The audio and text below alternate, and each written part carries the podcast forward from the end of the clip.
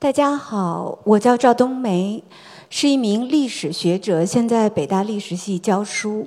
今天我讲的题目是传统中国何为真实。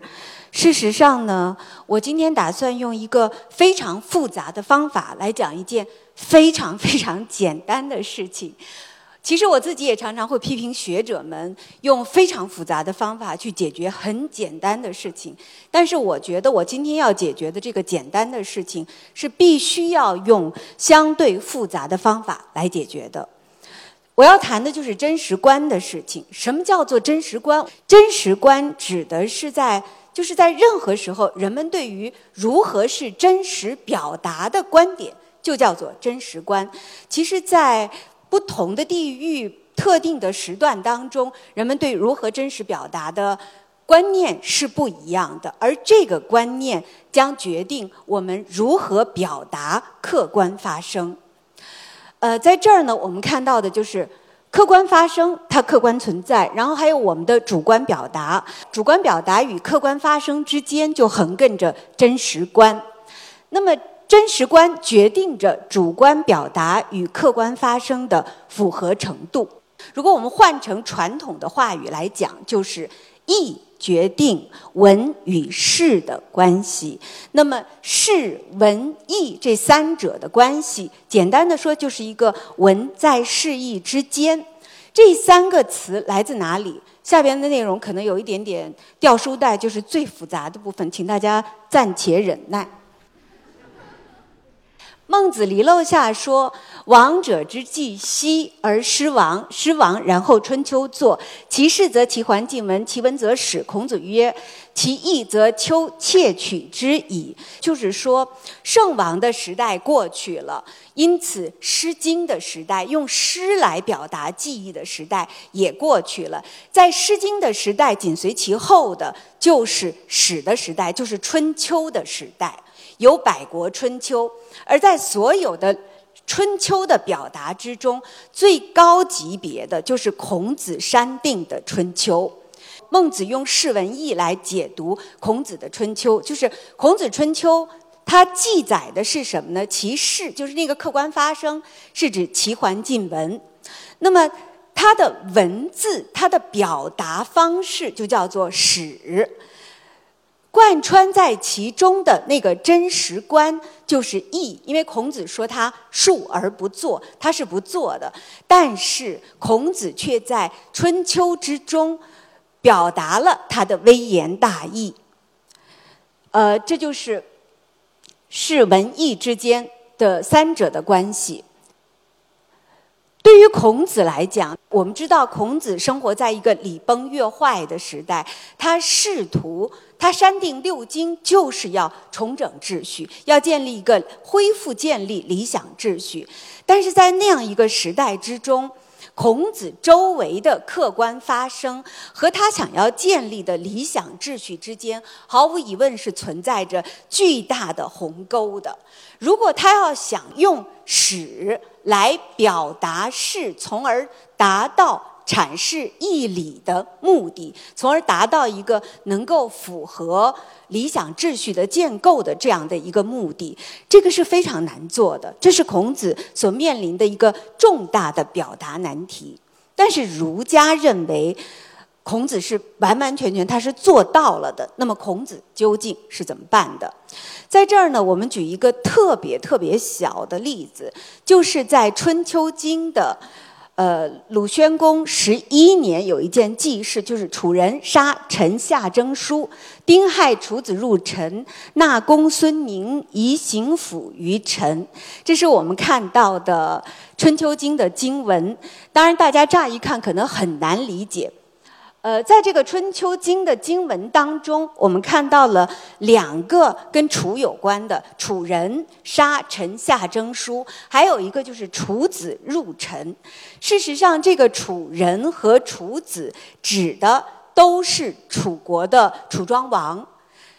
楚庄王的封爵，他的正式的称号应当是楚子，所以对楚庄王尊重的称呼应当是楚子。可是我们看到春秋经，他第一句话说楚人杀陈夏征舒，在这个时候称人不称子，为什么称人不称子？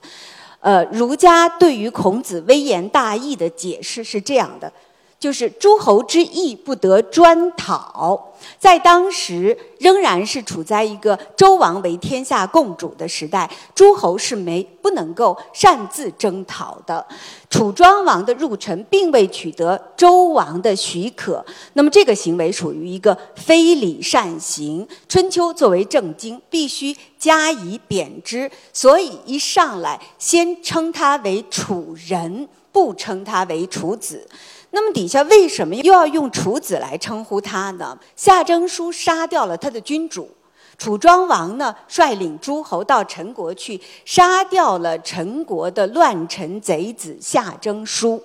所以这个事情，这个行为尽管没有取得周王的认可，但是他是以贤君而讨重罪，其余人心善，因此这件事情具有积极正面的意义，在这种大的形势背景之下是可以接受的。传统儒家认为，孔子在这样一个简单的叙事当中，前称楚人，后称楚子，在这样一个叙事当中已经表达了他的微言大义。这样一种述说对于理想秩序的重建是有帮助的。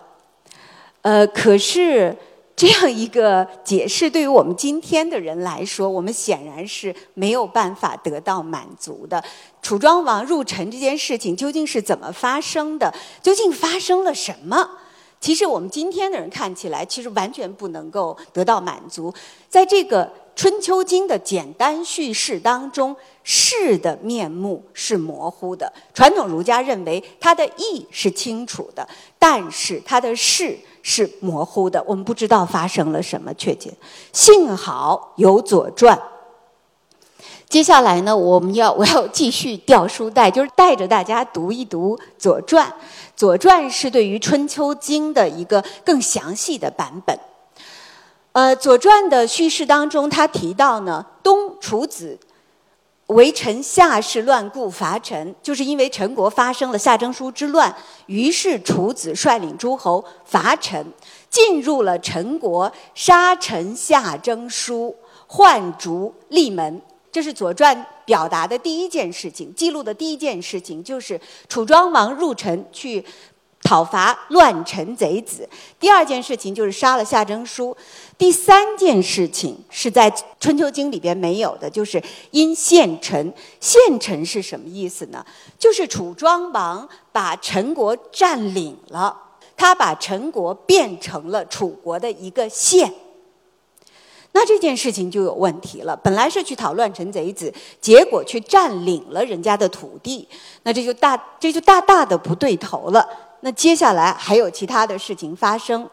就是楚国有一个非常有信义的臣子申叔时。申叔时在楚庄王率军入陈杀夏征舒的时候，申叔时正在出使齐国，他没有经历这件事情。这件事情发生之后，申叔时回来了，回来他向楚庄王复命，他复完了命，然后扭头就回去了。楚庄王就很纳闷说，大家都来祝贺我，你看我办了一件这么有脸的事情，你为什么不祝贺我呢？于是申叔时就说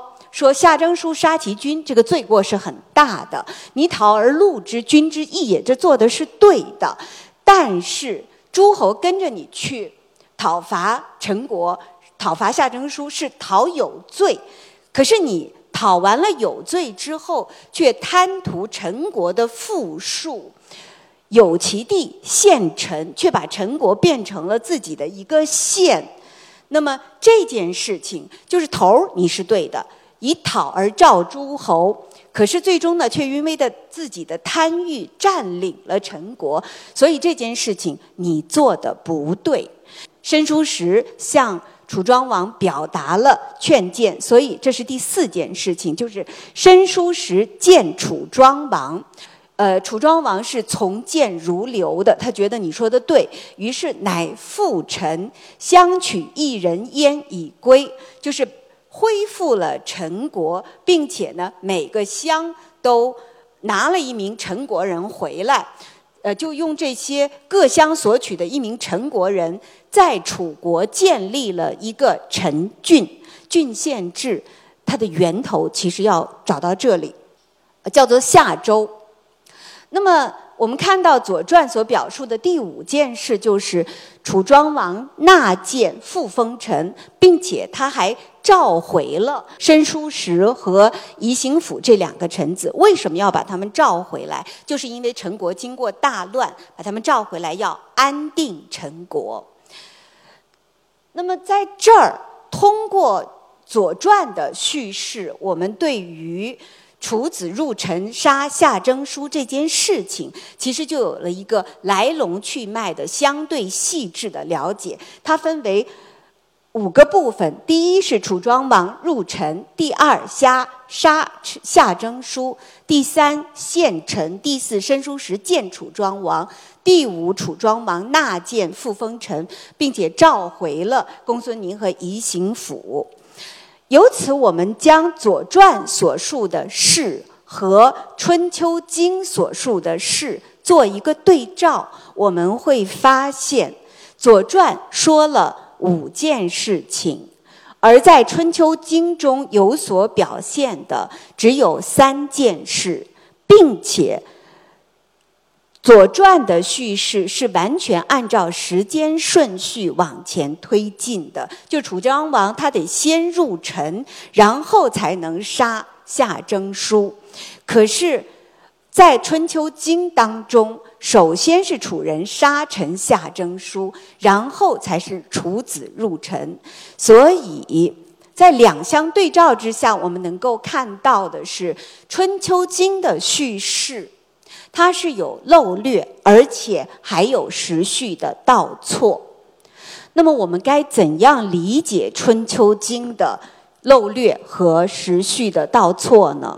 在这儿我们首先要解决一个问题，就是孔子漏掉的最大的一件事情，就是楚庄王曾经贪图陈国的富庶，把陈国变成了他的一个县，然后呢又在申叔时的劝说之下收回了自己的贪欲，恢复了陈国。那这件事情孔子究竟知道不知道？子知其是否？从孔子家语里边，我们可以很清楚的知道孔子是知道这件事情的。他曾经读史读到楚复陈，而且发出种种的感慨。他感慨说，楚庄王是一个能听的人，而申叔时本身作为一个信人，他的劝说才能够打动楚庄王。所以孔子知道这件事情。这个问题就要继续追问下去，就是子知此事，何以不书？那么为什么孔子知道这件事情，为什么不书呢？其实在此之前，《左传》还有西晋的杜预都给我们解释了。《左传》很简单地告诉我们说，孔子这样书是书有礼也，就是他的这个书写必须要符合礼，符合义，符合他的真实观。而杜预给了我们更加细致的解释。杜预告诉我们说，楚子先杀了夏征舒，然后呢又打算把陈国变成他的一个县，实际上是已经变了。后来又得到了申叔时的劝谏，于是呢又恢复了陈国。所以杜预强调的是，《春秋经》重视的在整件事情当中，楚庄王不有其地，不有陈地，不管中间发生过什么，但是它的结果，楚庄王并没有占领陈国的地方。所以孔子在叙事的时候要说，就楚子入陈在杀夏征舒之后，接下来杜预给我们一个结论，就是说，莫其献陈本意，全于讨乱存国为文，善其得理也。就是孔子的《春秋经》的这个表达，他之所以完全漏略了楚子曾经有要把陈国变成他的一个县的行为，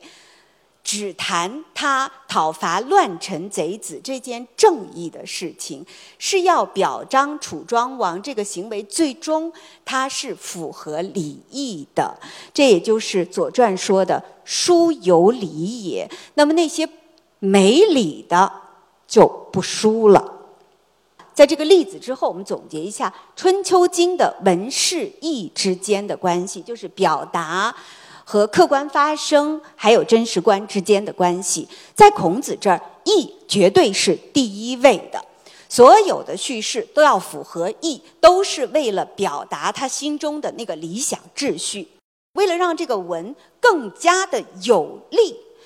春秋经的叙事它必须是简约的，它必须要尽可能的略去细节和过程，因为说多了就漏了。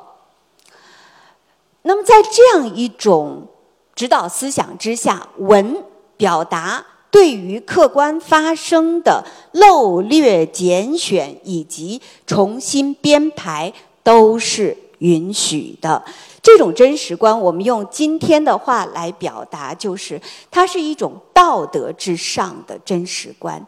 为了道德之美，是可以不惜损害事情之实的真实观。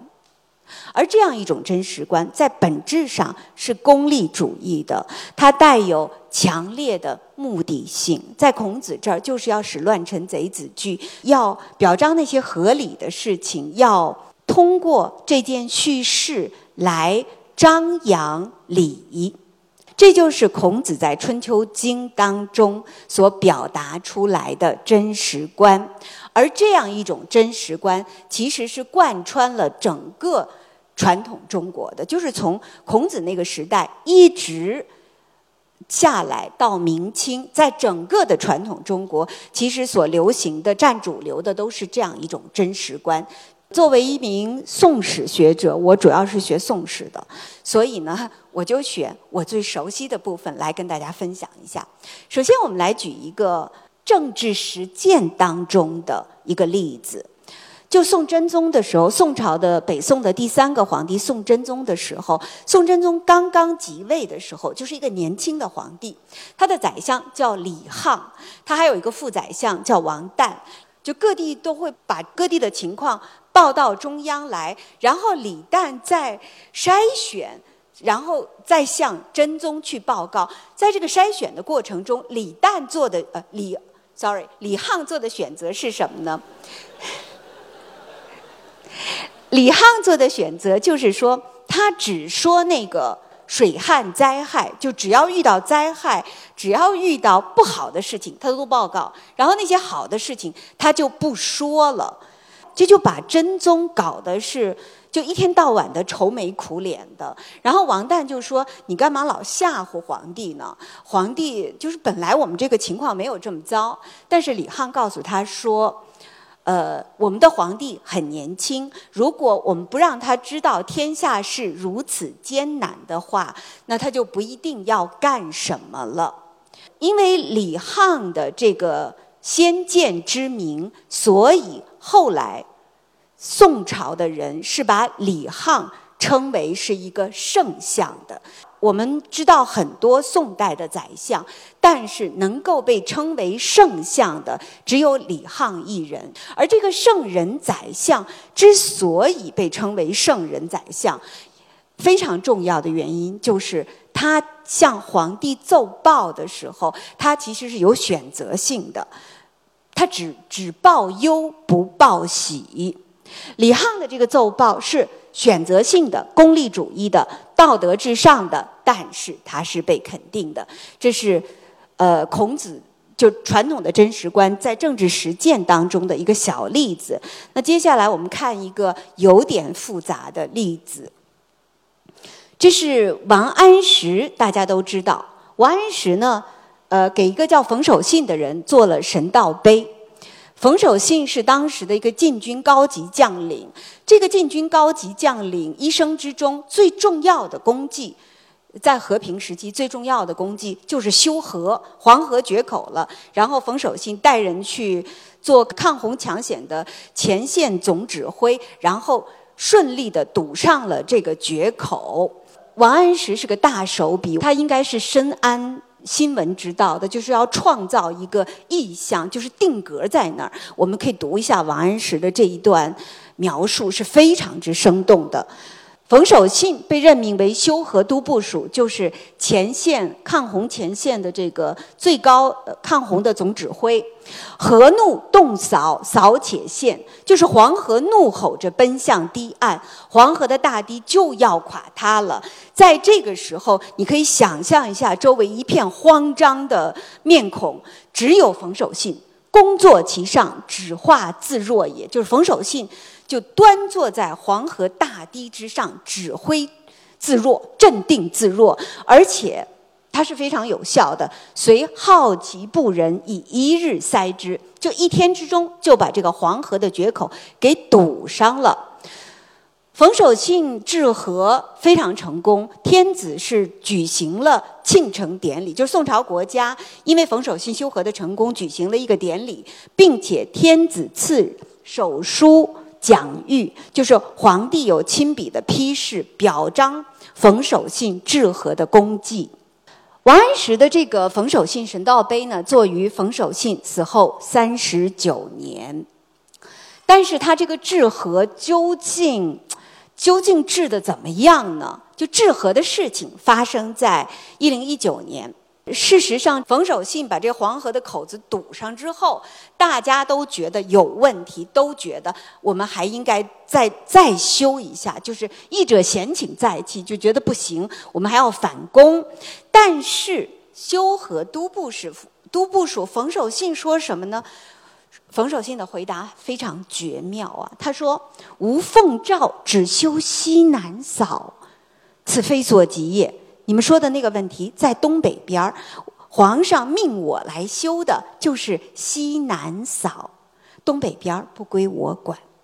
所以冯守信在1019年治河的当时，大家都觉得有问题。那接下来情况怎么样呢？到第2年的6月，黄河就是又下大雨，这个时候黄河的同样的华州段再次决口，而且是亥如3年而复甚，就是跟前1年一样发生了灾害，黄河再度决口了。但是这个灾害还要更大一点，并且当时的朝野舆论一致认为这就是冯守信的问题，人皆以罪守信焉。这个就是冯守信治河的实际情况。那我们是怎么知道的呢？在冯守信死了之后147年，南宋的历史学家李涛做了一部非常棒的北宋编年史，续资治通鉴长编。在长编里边，李涛告诉了我们冯守信治河的真相。冯守信治河实际上是失败了，王安石是在他死了之后的39年做冯守信神道碑，却把他描述成一个治河的大英雄，给他画了一幅了不起的画像。当然在这儿我们要做一个解释，就是神道碑也好，墓志铭也好，这其实都是一种定制写作，就是它是由孝子孝孙拜托那些大手笔的人，或者是自己家里的亲戚朋友为死者写的一个英雄事迹的展览。所以这个东西就是神道碑这种东西，它其实是允许只说部分的真实，它只要求赏善，它不需要罚恶的。所以王安石有可能知道冯守信治河实际上是失败了，但是他仍然被允许只说好的不说坏的。你想想，他还拿了人家的钱。但是王安石究竟是不是知道真相，这是一个我们仍然要问一下的。我们知道1019年冯守信修河成功，受到嘉奖。到了1020年，黄河再度决口，人皆以罪守信焉。但是冯守信并没有因此被责备，他还升了官儿。他是在1021年8月过世的，就一直到死都没有追究他修和失败这件事情。而且在冯守信死后31年的时候，冯守信得到了秦威的谥号。什么叫做秦，什么叫做威呢？威呢是表彰他的武干的，秦就表明冯守信这个人是一个能够尽忠职守的人。而在冯守信的4大秦威事迹之中，比较重要的一条就是修和。由司马光执笔的冯守信的释义里边就提到他的这个事迹，说白马之河漏为横波，堤防之牢太尉重焉。也就是说，在冯守信死后31年，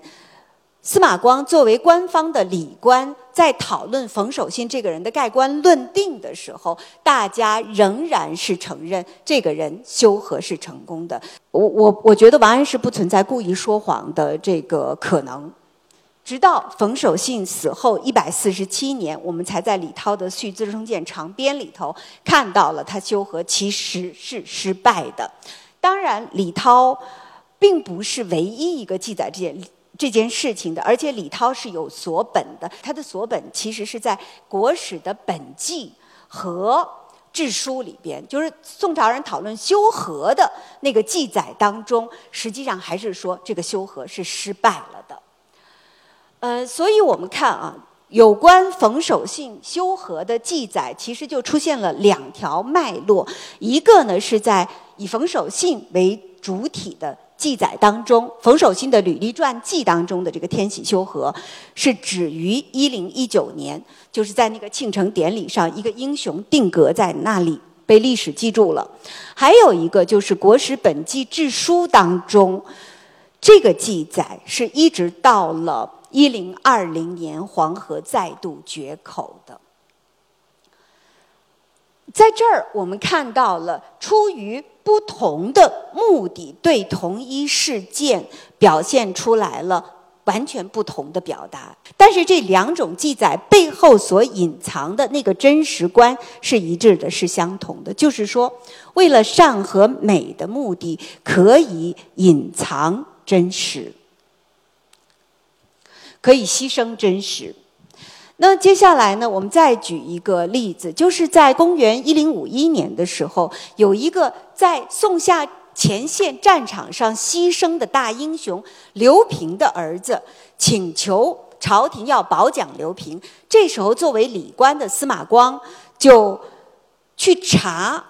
刘平的事迹，然后司马光在调查的过程当中就发现了一个令他大为震惊甚至是感到愤怒的事情，就是在宋朝最重要的2种官方记载当中，时政记和起居注当中都没有记载宋夏之间爆发战争，而且当宋夏之间爆发战争之后，北方的大国契丹还趁机勒索，就是这样一个国际关系宋朝命运的大事件，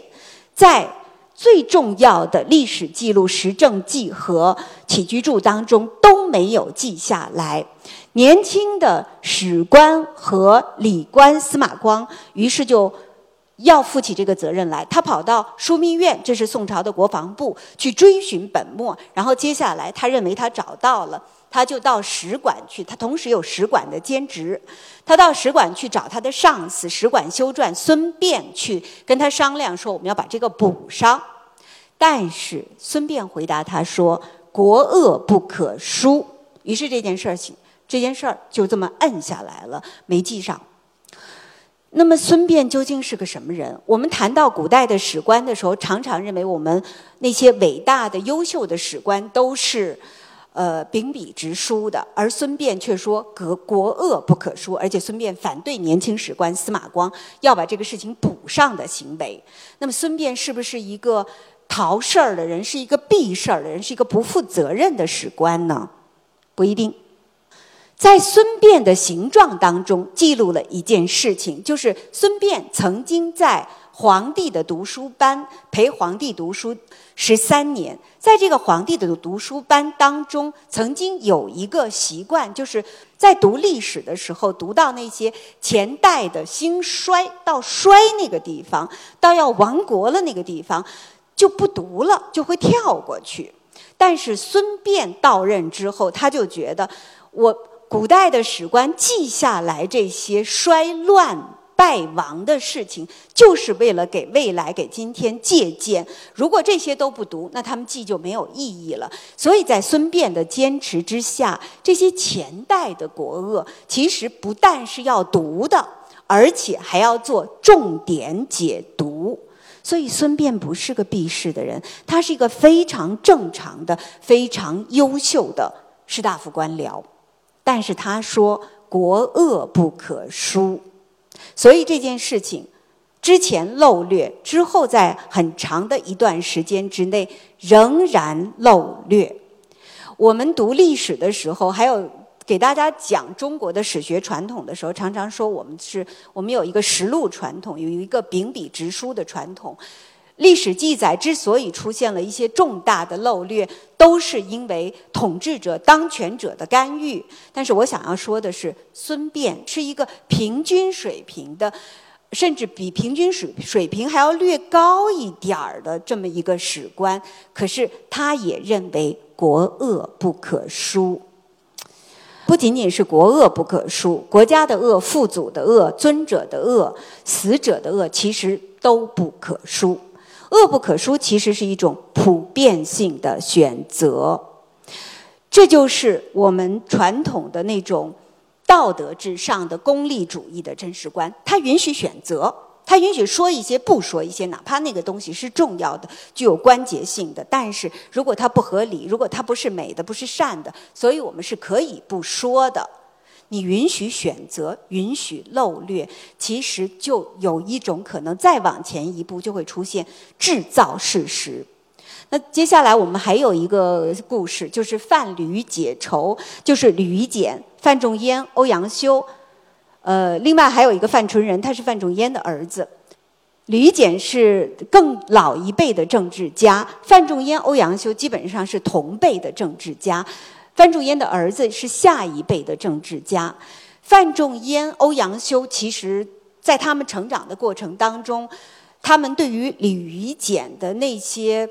不良行为的指摘、不良行为的揭露，其实是他们政治生活、他们政治生命当中一个很重要的部分。他们最初的贬谪也都是拜吕简之赐，所以在一定时期之内，范仲淹、欧阳修和吕简其实是正邪不两立的。到了1052年，范仲淹故逝，欧阳修受范家的委托做范仲淹神道碑的时候，就发生了一件非常有趣的事情。吕简和范仲淹他们曾经是敌对的，但是到后来宋夏战争爆发的时候，吕简是宰相，范仲淹是被吕简选中去前线上抗敌的边防大帅。吕简任命了范仲淹，范仲淹路过开封，前往西北前线的过程中，范和吕两个人曾经面谈。面谈之后，范仲淹上前线破贼，恢复了和平。但是这两个人见面的时候，究竟有没有实现内心的和解呢？欧阳修在做范仲淹神道碑的时候，就力主曾经发生了和解。欧阳修写下了这样一句话，说：“二公欢然相约平贼。”这其实就有问题的，相约平贼是真的，但是不是欢然，这个不一定。范仲淹的儿子范纯仁说：“没有，我爸爸从来没有跟吕公平也。”请一直拜托欧阳叔叔把这个删掉。看欧阳修怎么回答，这是老子亲眼看见的，你一个小屁孩你怎么知道？那我们接下来看范家的反应。范纯仁真的就把这20多个字删掉了，才把这个神道碑刻到石头上，然后按照当时的习惯，刻石之后还要制成拓片。范纯仁就把这个拓片又去送给欧阳修。欧阳修说：“这个非吾文也。”那这两个人之间发生的这个争执，这是很有意思的，就是究竟是否欢然？说实在的，范仲淹死了，死无对证。我个人更倾向于范纯仁说的可能更接近真实，因为毕竟是亲生儿子，知道父亲心里所想。但是欧阳修却坚持要用文字来制造一个欢然。他为什么要制造一个欢然？原因很简单，欧阳修想要一个欢然。年轻时候的欧阳修是一个非常尖锐的批评者，他对于自己看不惯的事情，他年轻时候的认知类似于非黑即白的。他其实对于自己看不惯的事情是大张挞伐的。但是到了1052年，已经更加作为一个更加成熟的政治家，欧阳修深深地知道和解宽容的作用，他要用文字来制造一个欢然，并且他希望把这个欢然刻到石头上去，让大家看见。先刻到石头，然后刻入人心。他希望在政坛上其实是引发这样一种欢然的政治和解的氛围，这是已经进入成熟状态的欧阳修的想法。但是范纯仁不能够理解欧阳修的这种做法，就像晚唐罗隐曾经说过的那样，就是说君子有其位则执大柄以定是非，无其位则著私书而书善恶，以此警当世而戒将来。欧阳修想做的就是我要用文字来制造一个和解，甭管范仲淹究竟和解没有，但是我要让他们和解，而且我要让大家相信他们和解。这就是要用文字来书善恶，警当世而戒将来。这种想法其实就是中国传统时期中国君子的想法，他们对于文字的记载有一种过高的期待，他们希望用文字来整顿世界秩序，拨乱反正。而他们的这种企图，其实我们都可以向上追到孔子。那么在传统时期，从孔子一直到明清，整个的传统时期，中国人的真实观其实都是一种相对而言功利主义的真实观。我们主张的是要从客观发生当中去选择那些符合善和美的标准的事情，以善和美的顺序来表达。这种真实观他理应做到不捏造、不回避，有选择，以此来追求美和善的真。就是最终他理应做到你求美求善是可以的，但是不能损害真。但是事实上我们看到的就是有时难免越界，甚至会出现制造真实的情况。那以上呢，就是我对于传统时期真实观的一个，是我的一个小小的研究，跟大家分享。就是论述起来是比较复杂的，就学者总是喜欢用复杂的方式来说简单的话。简单的一句话，其实我就是说，传统时期的真实观，它允许甚至会鼓励对于事实的漏略、拣选和重新编排。当然，我不能说传统中国是不追求真实的，这句话本身其实是错的，只是说传统中国所追求的那个真实和我们今天理解的追求真实是不一样的。传统中国并不追求尽可能符合客观发生的真实，这就是我所说的传统中国的真实观。我们这种真实观可能会妨碍中国人进行分析性的思考，也可能它会阻碍我们对于自然的探索。另外还有就是追求客观真实，实际上是需要更为复杂、更为成熟的思考方式。我自己做这样一个题目，其实有很重要的一个感慨，就是我自己在这些年的历史写作和历史研究当中，有一个就是我自己的一个历史观，就是我不认为历史本身有什么规律可言。历史其实是有相当多的偶然造成的，所以我认为历史学者能够提供的，我也要求我自己尽量提供的就是细节和过程。在细节和过程当中，我们不断地接近真实。这个是我儿子的座右铭，就是在生命中不断探寻真实。他是一个即将跨入20岁的，应该叫青年了，尽管我常常说他是小朋友。